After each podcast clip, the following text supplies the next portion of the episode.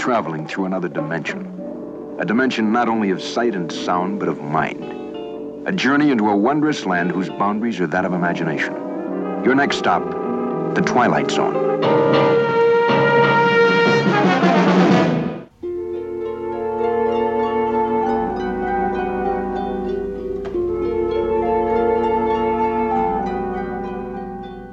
By now in our Twilight Zone journey, we can look at our core group of writers and maybe sum up their style and what they bring to the show and how they approach the show based on what we've seen so far.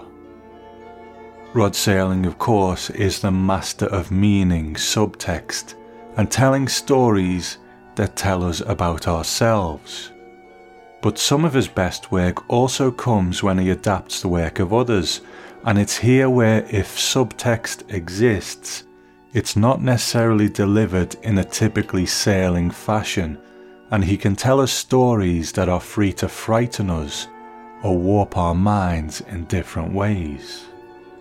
Which leads us nicely to Charles Beaumont, whose expertise was in doing just that giving us mind blowing stories that don't fit with convention and often just serve to fracture our imaginations.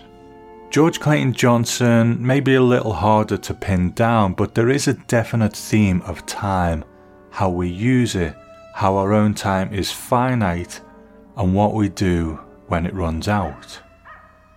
But how about Richard Matheson? What does he think of all of this and what is his style?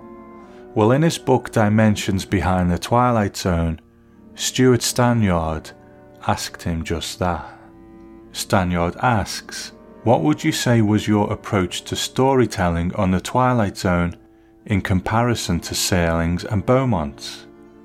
And Richard Matheson replies, Structurally, we all did the same thing, which was to start out with a little teaser that gets the viewer interested, and then have a little suspense item at the end of the first act, and then resolving it through the script, through the story, and then finishing it with a surprise ending, or at the very least, some kind of ironic observation regarding the story.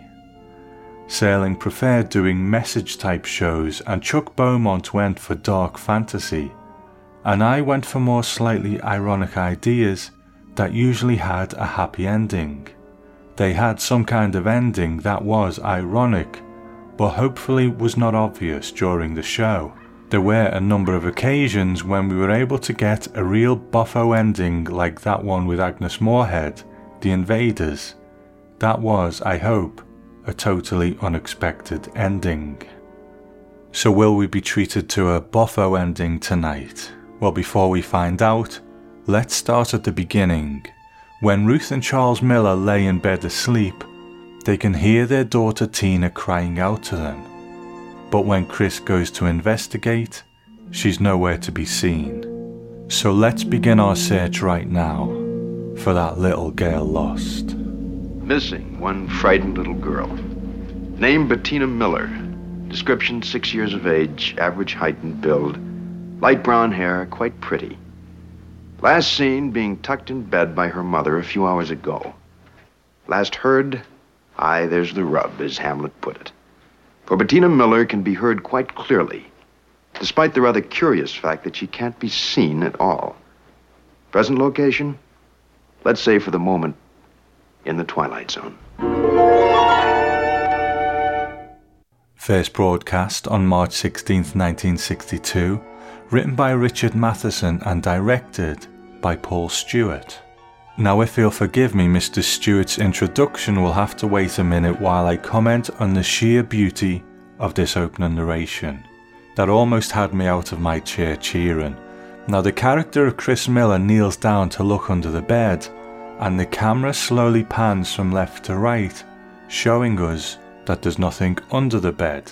And then Rod Serling's shoes stride towards the camera before it pans up and he delivers his opening narration. Now, there is a little blooper here in that because the episode was filmed out of sequence, if you look to the wall behind him, you can see the pencil marks on the wall as reference for chalk marks that will be drawn on the wall later on in the episode. But at the end of the day, who cares? Because that is one of the best Serling in the scene opening narrations we've had so far. And not only that, while the wording is quite straightforward, I love that it's delivered so seriously by Serling. You know, sometimes he has this twinkle in his eye or this sort of wry smile, but this time he's speaking about a missing child, so it doesn't have any of those things in it, and he's setting us up for a mystery with tension and an off the wall vibe that only the Twilight Zone can really deliver. So, this is just beautiful stuff here for me. So, for one night only, The Twilight Zone is directed by Paul Stewart.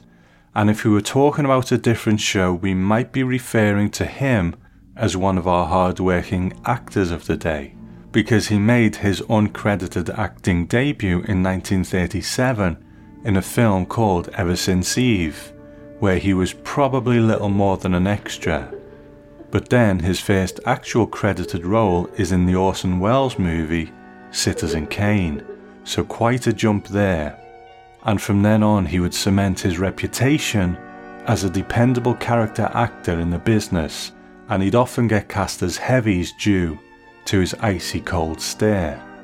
So while he worked steadily from his debut up until his death in 1986, for a period between 1954 and 1964, he stepped behind the camera as a director. And in unlocking the door to a television classic, he says, I simply became bored with acting. I'd done all I could with those no dimensional heavies, so I turned to a far more creative kind of work.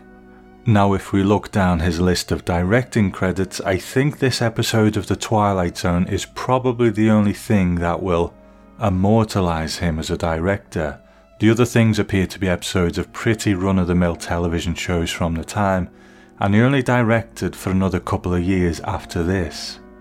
But despite his passing in 1986, Paul Stewart has another acting credit to his name in a film that was only released last year, and that is the Orson Welles film The Other Side of the Wind.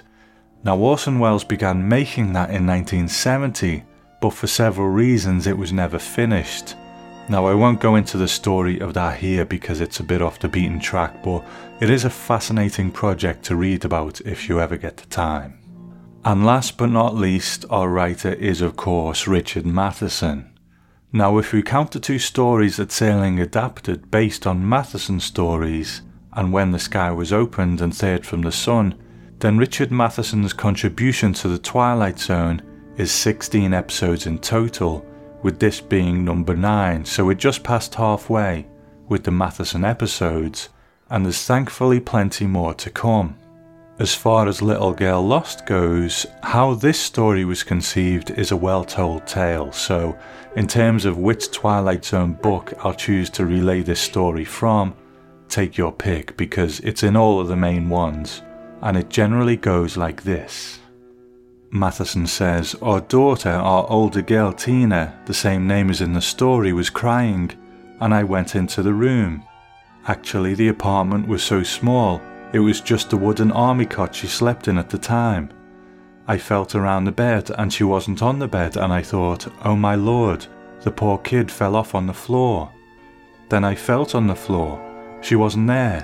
When I felt under the bed, I couldn't find her. Finally, I found her.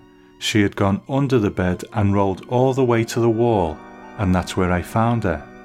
And then, of course, the diabolical writer's mind, you know, after the kid stops crying, you think of a story. And the story he wrote ended up in a volume called The Shores of Space in 1953. And also in that book is at least one more future Twilight Zone story in the form of Steel, and you can still pick up that volume or one of its reprints at quite reasonable prices. Now, often on the show, I will either read the short story that a Twilight Zone is based on or refer to it throughout our conversation. But in this case, I'm going to do neither because a reading does exist that I did a while ago for a very good friend, but I don't tend to read Matheson stuff on the show because I'm pretty sure it's all well in copyright. But in this case, the Twilight Zone version really follows the short story pretty closely, so there's not many interesting differences for comparison, but I will refer to it a little bit later on. Now, we're not quite done with Richard Matheson either, and we'll come back to him later on as well. So, when Ruth Miller and Chris Miller realise that their daughter is gone, Chris decides to phone a friend. Bill? Bill, this is Chris. Can you come over to the house right away? I'm sorry, Billy. This is an emergency. Tina has disappeared. No, no, she hasn't been kidnapped. Tina is. Tina's here. But she's not here. Bill, for crying out loud, will you get over here? Hurry. Shouldn't, shouldn't we wake her? Bill's coming over, honey. Bill? Well, he's a physicist. Maybe he can help us out. This aspect of the story can be a little bit of a bump for some people when we try to put the Twilight Zone into real terms and what we would do in this situation. So let's say your daughter is missing, you can hear her voice but you can't see her. So before you check the wardrobe, before you check upstairs or in any other room in the house, you call your friend Bill, the physicist. And I think where the bump is, is by mentioning the physicist thing when Tina has literally been gone minutes and they haven't even checked anywhere else in the house. It does kind of show Chris presupposing that this is beyond just his daughter being lost, which is quite hard to fathom if we put ourselves in his shoes. And in a moment, they do a kind of passing of time scene after Chris has called Bill where they wait for him to arrive. So I do forgive this little bit of clumsiness around this aspect because they had to get a character there who could reasonably have a bit of a clue as to what was going on and push the plot along. But I just think if maybe Chris had called Bill purely to get him to help looking, and then Bill had turned up and maybe mentioned that he'd just got to bed after being in the lab late or something, you know, it could have smoothed this little bump out a bit. But you know, it's fine. We get over that bump, and I think we're okay from here on in. But before Bill arrives, the family dog goes under the bed in Tina's room and promptly disappears. Now, according to Martin Grams Jr. in Unlocking the Door to a Television Classic, the dog used was named Rags, and this is because in the story, the dog's name was Mags, and because the name was similar, the dog would react when called in the episode. I'm a little confused as to how he words it in the book, to be honest, because it sounds to me like they call the dog Mac in the show, which is actually the name of the dog in the original short story. So I'm not sure where the Mags part of it comes in, but if anyone has any clarity on that, do let me know. So shortly the physicist arrives and he is played by two-time Twilight Zone star Charles Aidman, who we have met before in a personal favourite of mine, and when the sky was opened. And at this point, who would ever have guessed that he would one day take over narrating duties in the first two seasons of the 80s Twilight Zone? But when Bill arrives, he starts to look around the room. What are you looking for? The opening, maybe. The opening to what? I'm not sure, Ruth. You! It was as if you were going to step on her. No.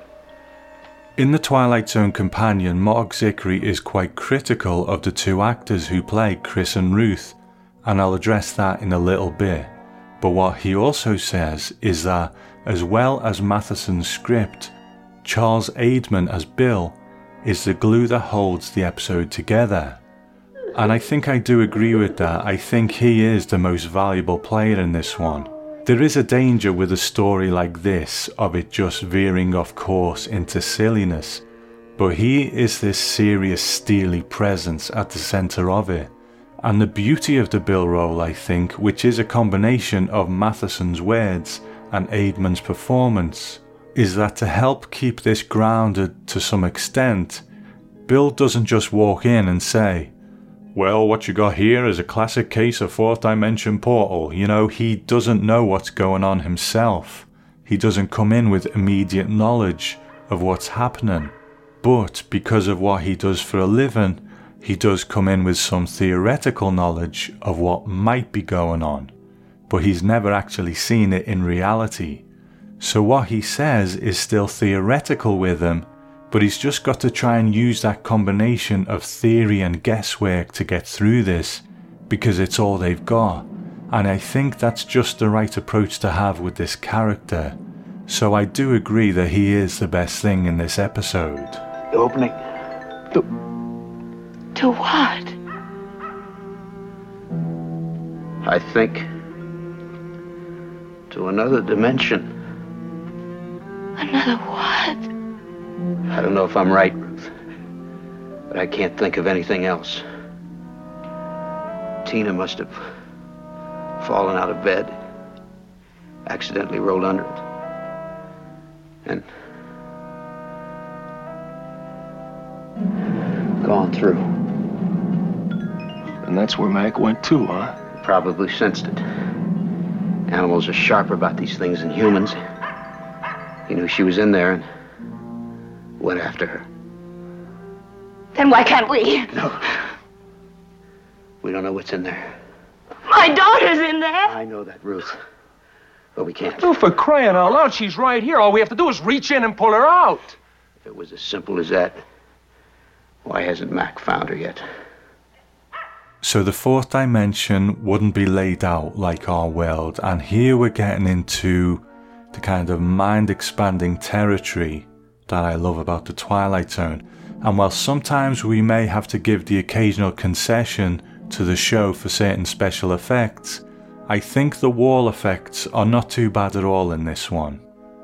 And Marc Zicree explains this in the Twilight Zone Companion. He says, Director of photography George Clemens arranged that the wall be built with the centre section parallel to, but a foot behind the rest of the wall. The wall was then flooded with light to a degree that the separation was invisible. The camera was positioned at an angle to the wall. When Aidman placed his hand in the space between the sections of wall, his hand appeared to go through the wall and disappear. And Clemens does go on to say that there was a scene filmed where the little girl goes through the wall as well, but it didn't end up being used in the episode. So at this point, I think this combination of the unknown, Aidman's taut performance, and Bernard Herrmann's otherworldly music is starting to create a wonderfully tension filled episode. So, in mentioning Bernard Herrmann's music there, it seems like a good point to step back from our story for a moment and back into the real world. In unlocking the door to a television classic, Martin Grams Jr. prints a letter from Richard Matheson to Buck Houghton, and it goes like this Dear Buck, I believe that generally speaking, I have caused a minimum of problems in the part with regard to my association with the Twilight Zone. I think I have written some good scripts and have been more than satisfied with our relationship. However, I feel that I must at this point raise a brief polite ruckus as to the treatment my stories have gotten in the past year or so. What brings this on is my admiration for the direction George got on his Nothing in the Dark, which we all saw last night. I feel that I have gotten considerably less on my last three scripts. I thought that Douglas Hayes did a bad job on the Agnes Moorehead story, setting a draggy pace and allowing her to gorge herself on the scenery, and I'm not too pleased either with Young Man's Fancy, as I feel that Brahm missed a lot of values, that Alex Nicol was badly miscast, and that Bear spoiled the ending. Finally, I feel that the Buster Keaton show descended into absolute monotony in the second act, and was generally badly directed. And he goes on to request that Lamont Johnson direct Little Girl Lost, and he also indicates his preference for William Shatner to be cast in the episode too. Now, although that was written to Buck Houghton, Rod Serling himself responded. And he says, I agree with you, of course, that in many cases you did not receive the benefit of professional direction. On the other hand, a couple of your shows I thought got exceptional treatment.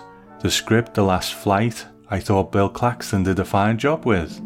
As I recall it, there were a couple of rather ecstatic expository scenes that were beautifully directed. I thought Ralph Nelson also treated you handsomely in the Phyllis Kirk and Keenan Wynn show. There's no question but that the Keaton thing and the Agnes Moorehead thing were damaged rather than helped by the director, but I do think, Dick, that these are the ground rules of the goddamn medium. Douglas Hayes was the most singularly successful director we used on the series. He only turned in one bad job, and unfortunately, that was on your script. I don't want to belabor this or be defensive about it. I'm only broaching all these things to tell you that we're cognizant of your concern and intent on correcting the problem. And Serling also goes on to assure him that Little Girl Lost would receive above average treatment and Martin Grams Jr. hypothesizes that maybe this is why they brought Bernard Herrmann back in, a real high caliber composer, to do the score. And such was Bernard Herrmann's profile at this point that you will notice he actually gets credit before the director on the episode.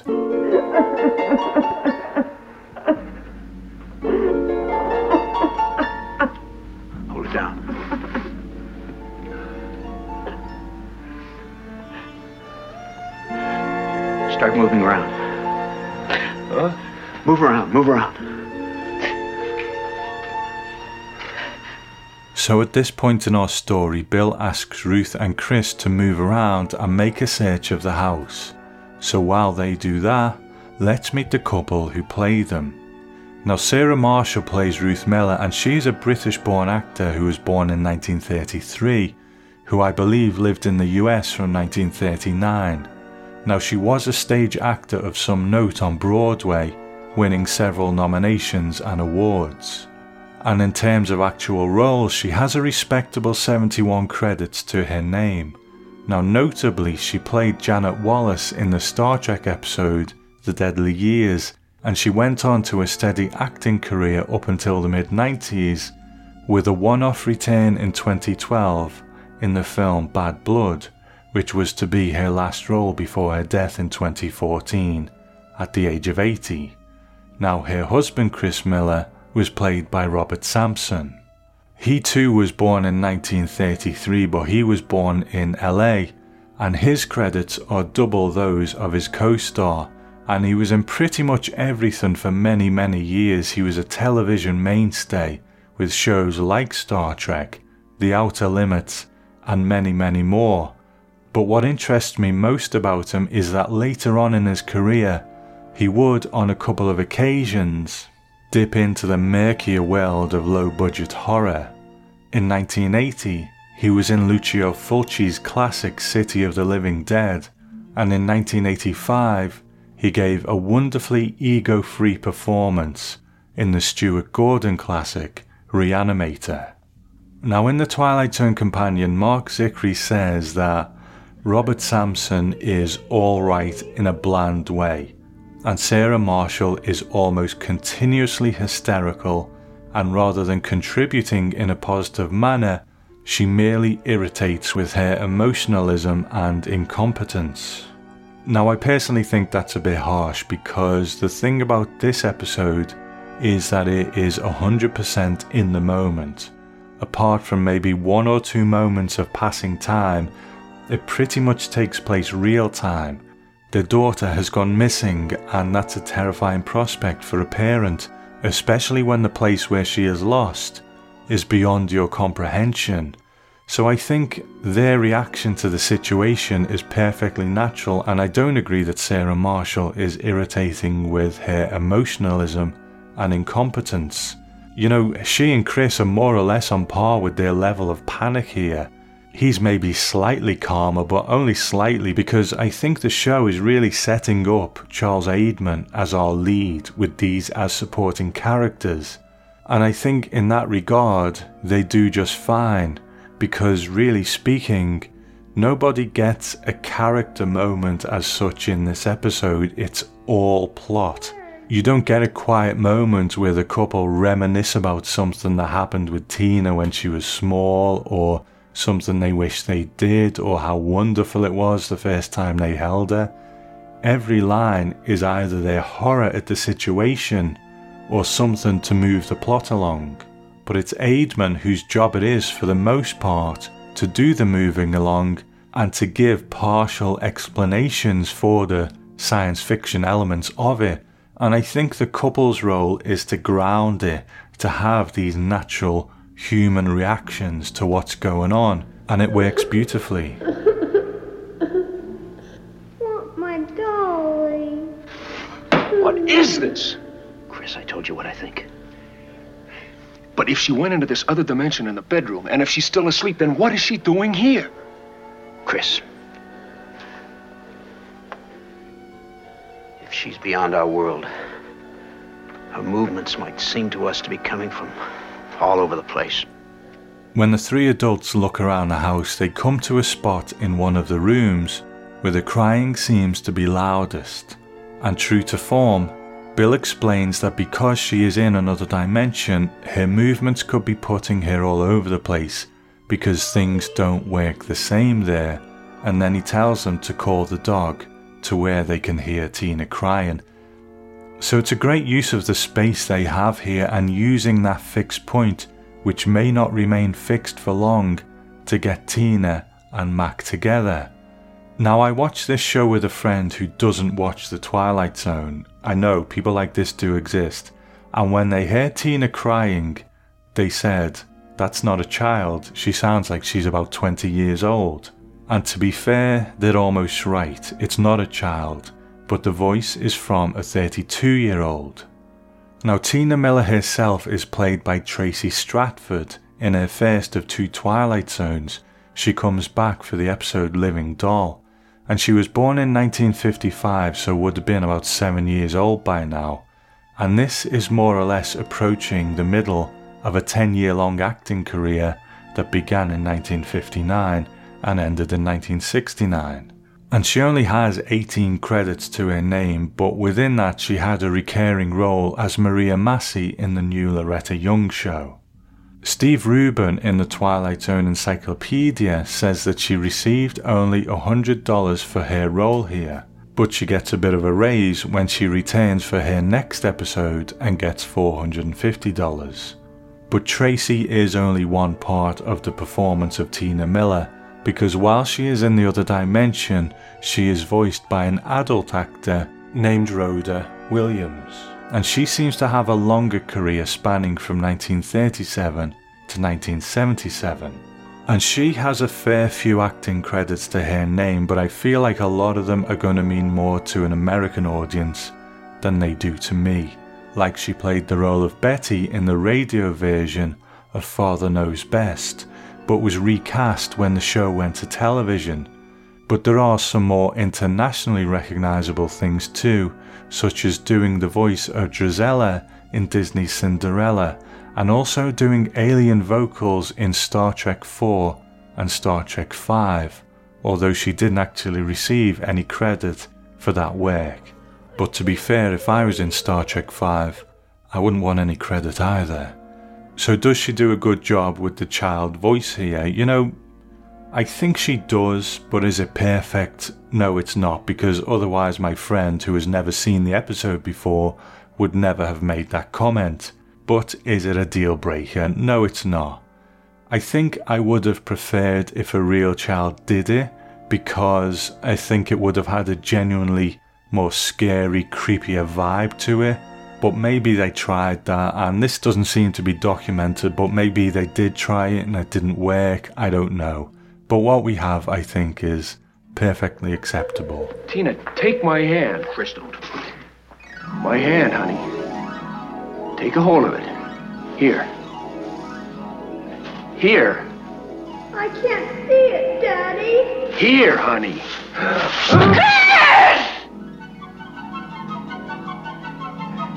Can you hear me? You're right here, pal. Don't move. I've got to. Don't move an inch. I've got to find her. Let her come to you, Chris. Call her. so against bill's advice chris steps into the fourth dimension to try and get tina So, the look of the fourth dimension is quite interesting and obviously a production decision they would have to make. And Martin Grams Jr. documents this in Unlocking the Door to a Television Classic. And he writes Buck Houghton recalled the day the art director entered his office, having read the script, and asked how they were to create another dimension. He showed Houghton another page in the script where it said Interior Limbo. He asked, What's that supposed to be, Buck? And Houghton's reply was, It's up to you. So the art director went off and created a fourth dimension for the episode, and Buck Houghton said he broke his neck to make a limbo set. That's challenge and response. That's what the scripts were full of. From the assistant prop man to the cameraman, they worked their ass off. They wanted to do the scripts justice, and that made a lot of difference in how the episodes looked. The crew was absolutely thrilled to see how the shows were going to come off.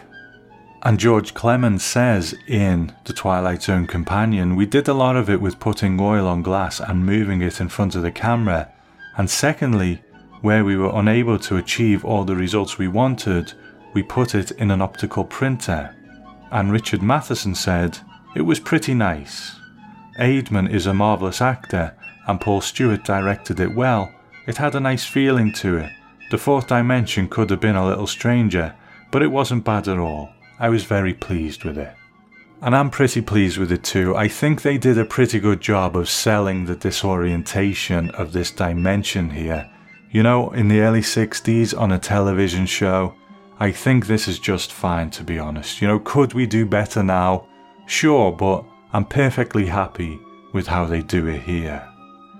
So, thankfully for all involved, after being found by Mac, Tina and Mac both find Chris, who is then pulled back by Bill, and Matheson here adds a little detail that wasn't in the book version. What happened? I pulled you out. How could you see me? Half of you were still here. You mean to say you had hold of me all this time? That's right. Oh, Bill. You know, I didn't even feel you. Say, listen, why didn't you want me to reach in there? And how come I kept telling you to hurry? Yeah.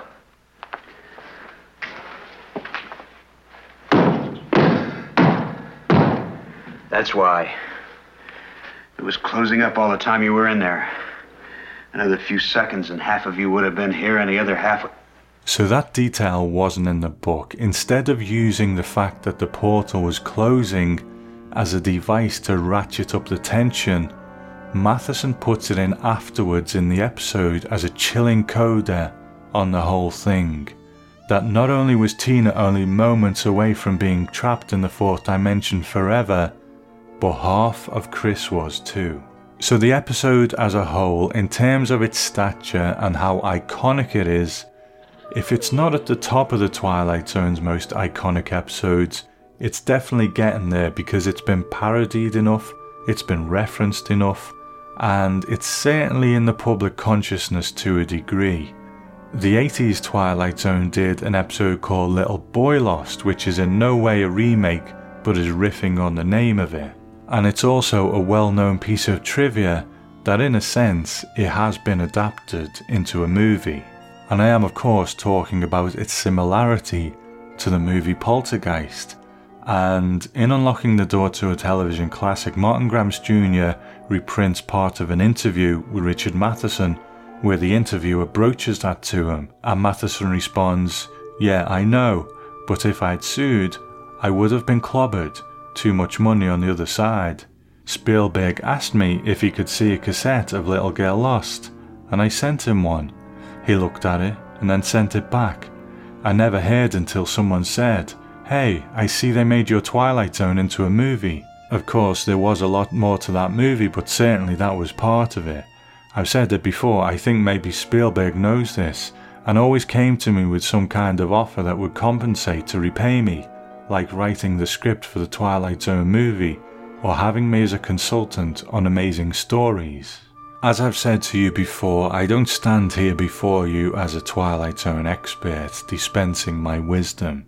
The heavy lifting has been done by the fine writers on whose books I rely, people like Marc Zicree, Martin Grams Jr., Steve Rubin, and so on. For me, this is a journey through the Twilight Zone. And if you think that considering I don't watch ahead and this podcast has been going for eight years, then it's a long time since I've seen Little Girl Lost. And I did remember it. I remembered the general story of it, I remembered how it ended, and I also remembered it not really being a favourite of mine. But one of the best things about this journey is being surprised by episodes all over again. And this time, it pretty much worked for me in every way. Just this wonderfully tight, compact little story with no fat to trim and nothing wasted. The tension builds and builds as our characters experience it real time with us, and we feel the despair of Chris and Ruth, but we're also thankful for the strength and resourcefulness of Bill, a man who doesn't have all the answers but has enough to make a good guess at the rest. I love the Twilight Zone's cosmic justice tales, and I love its lessons, but there's no cosmic justice here. What did these people do to deserve such an ordeal? I don't think that's what this one is about. And as we travel through the Twilight Zone together, I find myself really appreciating more and more episodes like this and Shadow Play, these mind bending tales where the strange things happen for seemingly no reason. And if there is a reason, it's far beyond our comprehension as to what it is, but our tiny minds still try to reach for it. Perhaps it's about the randomness of life, the things that happen with seemingly no rhyme or reason to any person. Richard Matheson's daughter fell from her bed, but then he pushed her into the twilight zone. And it's those times when the show really soars, when the mundane or the slightly unusual leaps into the infinity of the twilight zone. Things do seemingly happen to us at random, things that we can't quite fathom why they happened.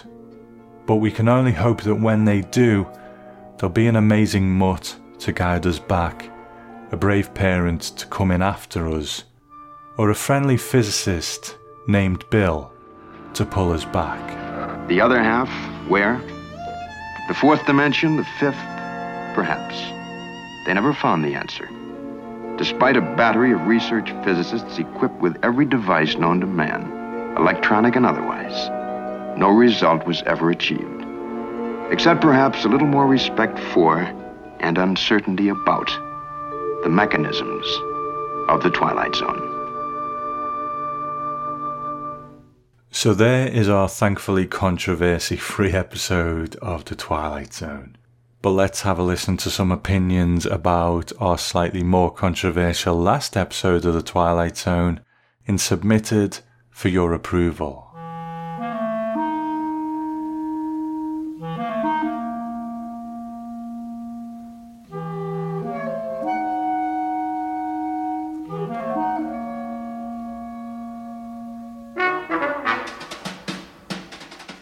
I've had an email from friend of the show, Jason, and he says, Greetings, Tom. First of all, thanks for reading my email on Nothing in the Dark.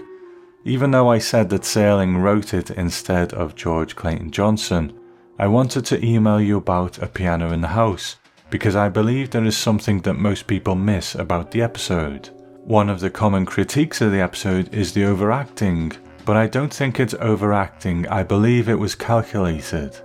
The piano's power isn't that it only kicks down the doors that guard your deepest emotional secrets and wounds, but it also amplifies them. Or at least that's how I've always viewed it. Also, these feelings and emotions have been hidden and unresolved for who knows how long, so the victim's psyche has no way of processing the pain and hurt, so it all comes tumbling out. Esther's exposure to the piano's powers is cut short, so we don't see more of her emotions.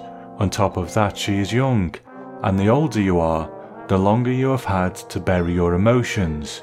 This is why Fitzgerald falls apart at the seams more than anyone. This piano metaphysically strips you naked and amplifies your darkest secrets, which makes it one of the most dangerous things in the Twilight Zone.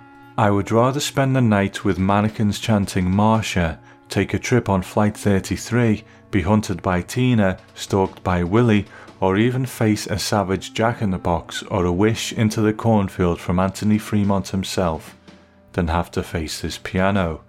Side note, I think that Anthony Fremont's grandparents or great grandparents were Jeff and Comfort Myrtlebank. It could explain a lot. Wow, that's a good thought. Keep up the amazing work. I love the reading of To Serve Man and the following episode. I hope you get to the Serling celebration in the States, and if you do, I would like to suggest something fun and a little morbid to do on your way over. Download every episode of The Twilight Zone that has to do with airplanes and watch them on the flight over. I did this once, it's tons of fun and a little creepy. Thanks from Jason. Thank you, Jason. You know, I, I, just thought that was a really cool email. The the way uh, Jason has explained that aspect of piano in the house. So so I'm glad to read that one because I think it adds a really nice aspect to the explanation of that episode. And as far as going to the Serling celebration in the States, you know, Jason, I might just do that. Keep an eye on it. And this is the thing about my trip to Binghamton. If if it comes off, which uh, you know, it, it's looking good, hopefully um, I really want to use all aspects of social media to document that, you know, photos on uh, the Instagram account, Twilight Zone podcast, Facebook, Twitter, whatever it is to, to really document that trip in different ways. So, you know, fingers crossed, fingers crossed. And thanks for writing in, Jason. Okay, a new friend of the show, Christy, has written in, and it's not about an episode specifically, but rather her story with the Twilight Zone. And I always like that kind of stuff. She says, Which came first, the chicken or the egg? This is a question as old as time. I have a similar question for myself. Which did I watch first, the original Twilight Zone or the 80s revival Twilight Zone?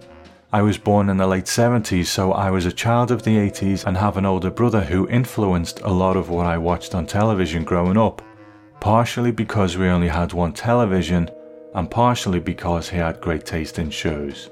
I was and still am a huge fan of television anthology series. I grew up on Tales from the Dark Side, Amazing Stories, and the revivals of The Twilight Zone and Alfred Hitchcock Presents. As an adult, I have been revisiting the 80s show over the past 5 plus years. I purchased the 80s Zone DVDs about 6 months ago, so I would not have to rely on YouTube to see them all. As I've been rewatching, many are familiar, others I remember almost entirely, and some feel and maybe are brand new to me. Now let me take a step back and talk about the original Twilight Zone. I've been rewatching this series for the past 15 years, mostly during marathons, some on Netflix, and other times firing up the DVD player. When I first started rewatching, I vividly remember seeing The Midnight Sun as a child, and it scared the you know what out of me. I'm not a fan of the heat to this day, I think it's because of this episode. I also remember watching The Silence and hoping that as an adult no one would ever challenge me not to speak for a year, because I am talkative and would need to do the same thing Mr. Tennyson did to win. Knowing that I first viewed these episodes as a child, it made me wonder had I first experienced The Twilight Zone from the original show or the 80s revival. In the 80s, I watched many shows that were in syndication, so I cannot even be sure if I watched the revival during its original air dates or later in the syndicated run. Knowing how I was first exposed to the Twilight Zone may never be known, but one thing is for sure I will always be a huge fan of good anthology series. Thanks for listening to my origin story, Tom. I'm a huge fan of your podcast, and my only disappointment is that I did not discover it sooner. I've been making my way through the library of shows and recently became a member on Patreon. I did this for two reasons. One, your show is great and I want to support it, and two, I want to listen to your take on the 80s episodes. I really appreciate all of the passion and work you put into the shows that your fans enjoy. Thank you from the bottom of my heart.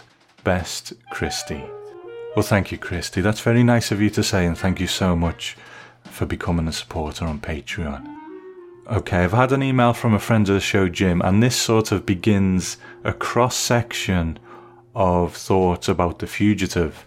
Um, and he says, Hi Tom, thanks for your thoughtful, entertaining, and well produced podcast. I continue to enjoy it in my rotation of podcasts. Recently, I happened to watch both To Serve Man and The Gift very close together, part of the Twilight Zone Marathon here in the US. And having just heard your podcast on To Serve Man, it was helpful to consider the options of meaning and interpretation. While the ultimate intent of the aliens in To Serve Man became very clear in that story, we don't have the same luxury in the telling of the gift. I want to believe that the motives were much more altruistic, however, we won't know, and unfortunately, the concepts get rather buried in the very dated Hispanic stereotypes in which the story was portrayed, at least by today's standards, but still, both were good stories. I can't really comment on that, I'm afraid. I, um, I can't remember the gift at all, but we'll get there. And then, coincidentally, I also watched again for the first time in a long time The Fugitive prior to listening to your review of the episode. I have to admit, seeing it again after a prolonged hiatus, I was disturbed almost from the very beginning about the relationship of old Ben with the children, and particularly with Jenny. My recollection of the episode were of a grandfatherly man who was a positive influence in the lives of local children. But with today's sensitivities, the interactions made me very uncomfortable.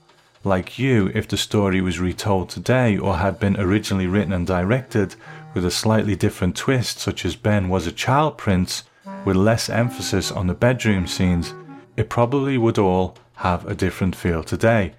But I really doubt it was seen through those lenses back then, otherwise, it would have been portrayed differently. I still do enjoy the performances of the actors, and the fairy tale ending still brings a bit of a smile. Thanks for what you're doing with the podcast in helping us explore not only trivia around Rod Serling's great show, but also opening the door to subtexts in the episodes, many of which I believe Rod intentionally included. There is often deep meaning beneath the entertainment. In some similar ways, whenever I listen to recordings of American satirist Stan Freberg, there is also so much social commentary underneath the well written and performed entertainment. While sometimes the stories are a bit dated, teasing included, the meaning and morals are timeless. Happy New Year and best wishes, Jim. Well, Happy New Year to you as well, Jim. Thank you. So that's from Jim, and like I said, it's a cross section of kind of opinion about The Fugitive. And the next one comes from a very good friend of the show, Sasha. And she says, Hi Tom, regarding The Fugitive, which I just listened to, if not for the one unfortunate line in Serling's ending narration about Jenny later becoming a queen, the entire episode could still have, for me at least, been about a friendly and platonic affection between the two outcasts. Yes, the fairy tale elements are still there, but it could have been a more modern piece by leaving out the marriage part. I felt it was a real shame that Beaumont Serling or whoever wrote that ending narration had to cement it back into a place of traditional gender roles and yes, probably sexual grooming. That all said, I remember being fairly surprised that Ben's real form that we see in the picture was humanoid and not an alien creature, another late reveal in the end narration, and perhaps breaking the TZ rule of more than one twist. I wonder if the overall effect of the episode would read as much more playful and benign if not for this sort of tacked on ending, in which Ben's otherworldly quality is completely stripped away I'd like to know what the decision making process was here.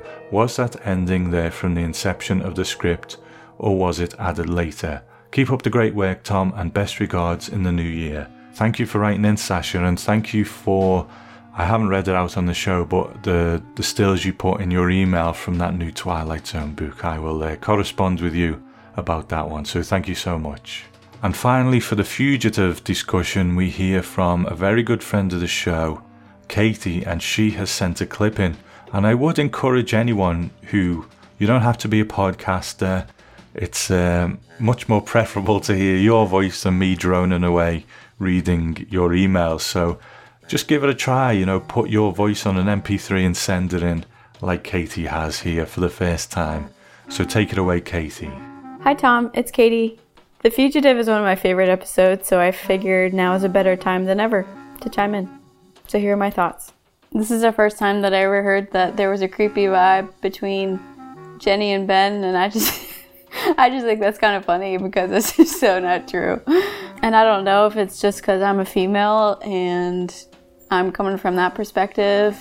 I mean, I was a little girl once. I never had a grandpa grandma relationship, and I just think Jenny and Ben's relationship is super sweet, and there's nothing not pure about it. Contrary to popular belief, I don't believe this story dissolved into nothingness.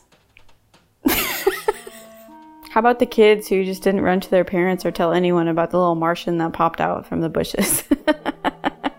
Unless I just really missed something the past like 15 times I've watched this episode, there's no uncomfortable undertones to me. I can see how someone would, but um, she's in a terrible situation. She's being emotionally abused by her aunt. She doesn't really have any friends. Um, whether that mean that's because she was disabled or whatever, um, I think Ben just genuinely cares about her, and he came from a different world. He didn't fit in either, and I think they just came together to be friends.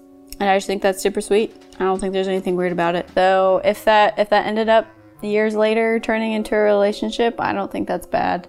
It wasn't creepy for me at all. I think that Charles Beaumont did a wonderful job of mixing fantasy and science fiction together and I think this episode will continue to be one of my favorites that I always go back to, um, especially to play in the background. Appreciate you listening to my feedback. I always look forward to your new episodes. Um, thankful for your hard work, Tom. Looking forward to the next episode. See ya. So there we go. There ends that cross section of thoughts on the fugitive. So thank you, Katie. Thank you for sending that in, and it's it's good to hear from you.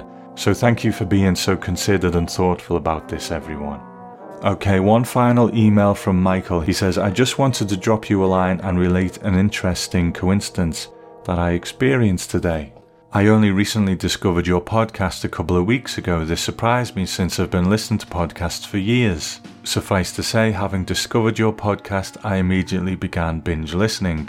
As for me, I'm 54 and have been watching The Twilight Zone since I was a small boy.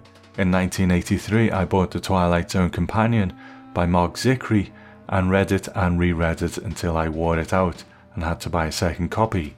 When I was in the Navy in the late 80s, I joined the Twilight Zone Columbia House Club, which was a mail order club here in the States. Every month you would receive a VHS tape that contained four episodes, three if one episode was season four. Every month when the tape would arrive on my ship, I would gather a group of my shipmates and we would sit around the small television we had and watch every episode. Those were great memories and only served to strengthen my love for the show. Over the years, I've collected the show in every format. I bought the DVDs when they were first released. They were non sequential, just like the VHS tapes. In fact, they were ripped straight from the tapes. Later, the DVDs were released by season and I bought those. Then the definitive collection came out and I bought those. And finally, the Blu rays. The point is, I love The Twilight Zone more than any other single television show, and your podcast is the best one I've heard. Now, on to the present. I started at the beginning and downloaded several episodes onto my phone, and then started listening to them. As episodes went by, I regretted having not found you sooner so that I could participate in listener feedback. Well, after a couple of weeks, I came to the last episode that I had downloaded. This is absolutely true, by the way. The last episode I downloaded was a stop at Willoughby. At the end of the episode, you made the announcement that you were leaving the show. Now, because I had started at the beginning, I heard your introduction that you recorded in 2017, so I knew that you had stepped away temporarily and would return eventually. The coincidence I mentioned earlier was this. After the Willoughby episode, I checked the podcast app and it had downloaded the latest episodes automatically. Because I want to listen chronologically, I deleted those episodes, but I saw the latest one was a fundraising announcement, so I listened to it. You probably already know what I'm going to say. I had just finished listening to you announce you're leaving the show in 2014 and then jumped to January 2019 to hear you replay that same announcement and so on. This has been a long winded and rambling note, and I apologise. I'll just leave you with this. You have a new patron supporter in me. Thanks, Tom, for giving me another way to love my favourite show, and that is from Michael. Thank you, Michael. You know, I think we've all been there, haven't we, when we love something and they keep bringing the releases out and they keep bringing the releases out. But the thing is, with the Twilight Zone, they always got better, didn't they? They were always worth buying that next release for. Uh, but but even so, watching those tapes back in the day on the ship with your shipmates, that sounds wonderful. Um, so thank you for writing in, Michael. And what Michael is referring to there, of course, is the trailer I played in the episode before this one. Now, just a little bit of backstory over on Patreon at the $3 level, the reward for that level was a show that went out every other month called Strange and Deadly's Television Terror.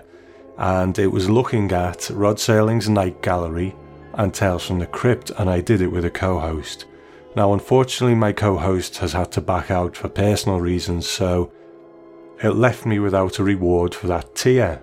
So I decided to kill two birds with one stone, and if you recall, when I left the show back in 2014, there was these episodes that Luke covered, and he did a great job, and I would never replace them in this feed because I love that they are there as part of the lore of the show. But as a Twilight Zone completist, I would really love to do those stories myself.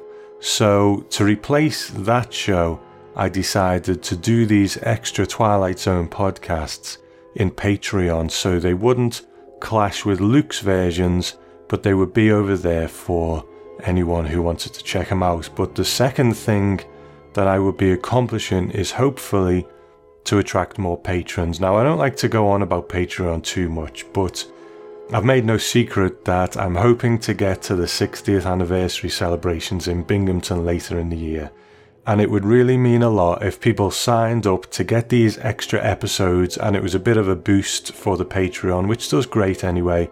Um, and I could really save up to go on that trip. Now, and some might say, why would we want to send you on holiday? But I really want to do it as bringing you along with me and document this in podcast form, speak to the people who are there, the guests at the convention, but also the the people there, listeners who I would meet who would go there, all this kind of stuff. I would really like to do uh, something special and post pictures on social media and make it a big thing. So if you can't go, at least you're coming along with me and you will get some aspect of it there. So it's even going to be better value than it was when I did the bi monthly show every other month with Strange and Deadly's Television Terror, because the episodes that I'm going to be doing are Tom Elliott reads The Chaser, so I will do a new reading of that story. Then we have The Chaser, A Passage for Trumpet, Mr. Bevis, The After Hours, The Mighty Casey, A World of His Own, and then a season closer special where patrons will get to contribute to that in some way. Uh, then we will do King Nine Will Not Return and The Man in the Bottle. So it's going to be a year long event. There's going to be 10 episodes there, and I will, you know, I'm not going to just pad it out with two extra episodes. I'll give myself a little bit of leeway because sometimes life does get busy. So I'll just give myself that little bit of wiggle room just in case. But there's going to be 10 episodes of this show over on Patreon. And like I said on the trailer, if it's the only time that you do sign up so I can make this trip to Binghamton, then I would appreciate it. But you know what? I know not everyone can do that, so don't worry if you can't. So, with that in mind, I want to thank new patrons, and they are Jonathan Satchel, and your episode is Jim Moon Reads Elegy. He's a great reader, so I always enjoy that one. Uh, Amber, thank you for coming on board. And your episode is a thing about machines, one of my least favorite Twilight Zone episodes. But you know what? It's going to be someone's favorite. So thank you for sponsoring that show. Uh, Jason Zuzio, and your episode is a tribute to George Clayton Johnson. Sandra K. Branson, your episode is The Man in the Bottle. Nick Wakeling, your episode is my review of Twilight Zone Curse of the Stars. Now, if you remember, Nick, that that book was terrible. Um, but you know, your sponsor sponsoring that episode will be like a warning beacon for the world, and uh, it'll keep people away from that dreadful book, hopefully. So, thank you for that. Dave, a long-time friend of the show, your episode is Mr. Dingle the Strong. Michael Brannan, your episode is The Prime Mover.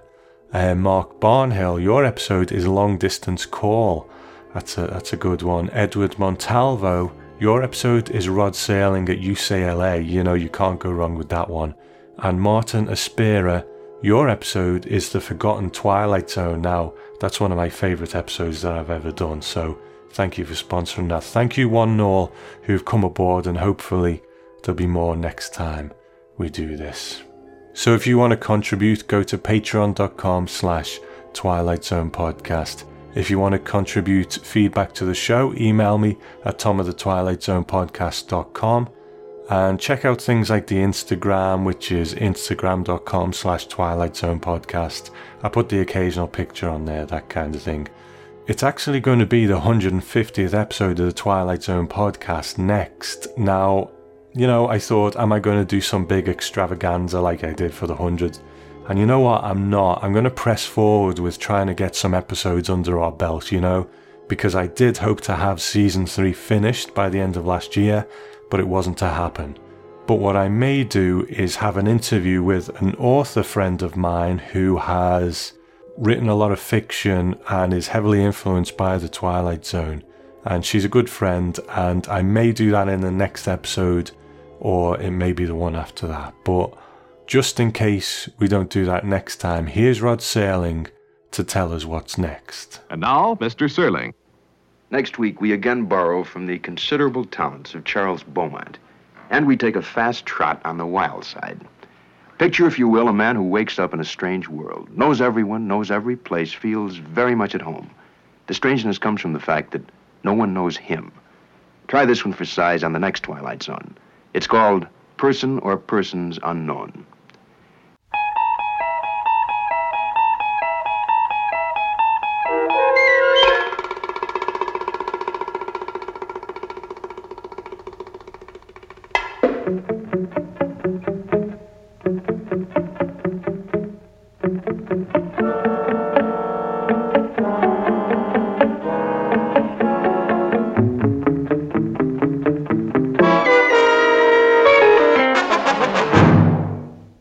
James Arness.